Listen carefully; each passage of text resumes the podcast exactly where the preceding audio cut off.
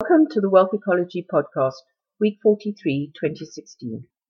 In our case, no news is inevitably good news, and the longer foot and mouth disease is under control, the better for our ratings, economy, and exchange rate.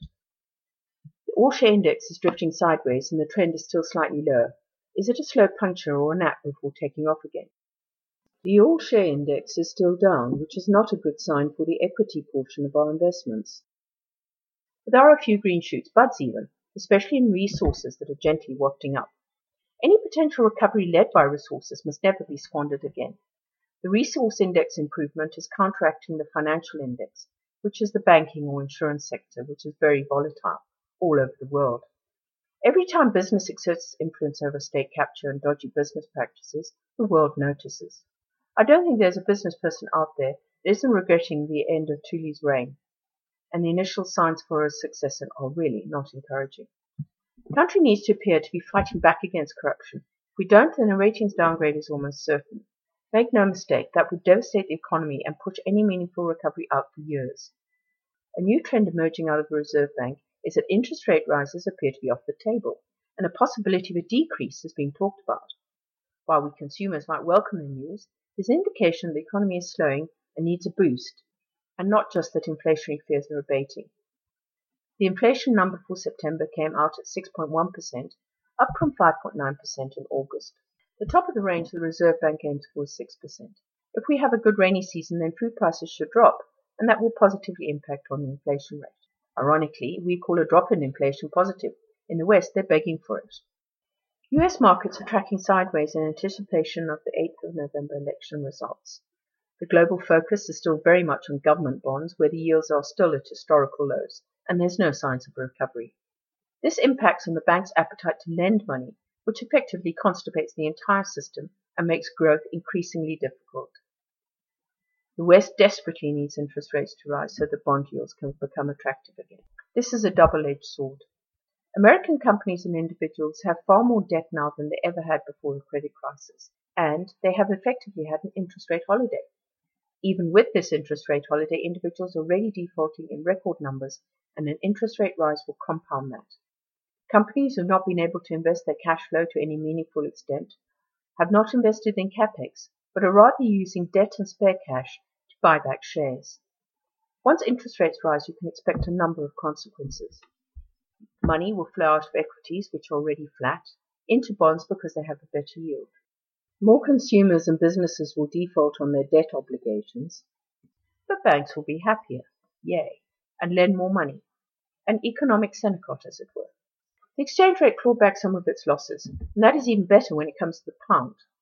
Rand dollar closed at 13.98, Rand pound at 17.07, Rand euro at 15.21. Pound improvement is more about their problems, of course, and to put it into perspective, this is not far off the rate we enjoyed from three years ago. I guess you know where to go on your next vacay. Brent crude is holding its own above the $50 level at 51.92, but there's no pressure moving it up or down again soon. As a result of this high level and weak exchange rate, it's probably going to be a petrol price hike of around 48 to 50 cents. The R186 bond is higher, having tested and breached the 8.9% level again and fallen back to 8.82%. I'm going to be dealing with two topics today improving your cash flow in 2017 and how to invest in the new normal economic environment. How can you improve your cash flow? By all accounts, 2017 is not going to be easy, so salary increases and the like will be flat. There are two approaches to reviewing day-to-day consumption, ostrich or squirrel. Do you put your head in the sand, ignore your statements and hope for the best, or do you watch every penny and squirrel away nuggets of wealth before they're frittered away? Guess who wins? Sure, a couple of extra hundred rand might mean nothing to you, but gaming theory and behavioral finance contradicts this. Small prizes or rewards can release serotonins, not unlike a runner's high and retail therapy. Let me use my experience in the last month, for example. I worked on my e-bucks and went from level 1 to level 5 in days. As a result, I'm getting the equivalent of over 500 Rand back from the bank. I jumped through some pretty low hoops on my Discovery Insure and got 417 Rand back on my fuel spend. Then there's my Smart Shopper rewards and a Discovery card cashback, etc., which both yield another several hundred Rand. In total, around one and a half thousand rand. Nothing. Well, moderately invested, that would be around a hundred thousand rand in ten years. That's before I've got one unnecessary or frivolous expense. Investing in the new normal economy. If you've been following this newsletter or podcast for a while, you will notice that I've been encouraging a moderate portfolio right across the board, with no more than 50% in equities. It might be tempting to bail out of equity altogether and go into cash or bonds, so what should you do? Decade after decade, the best long-term returns in your investment has come from equities.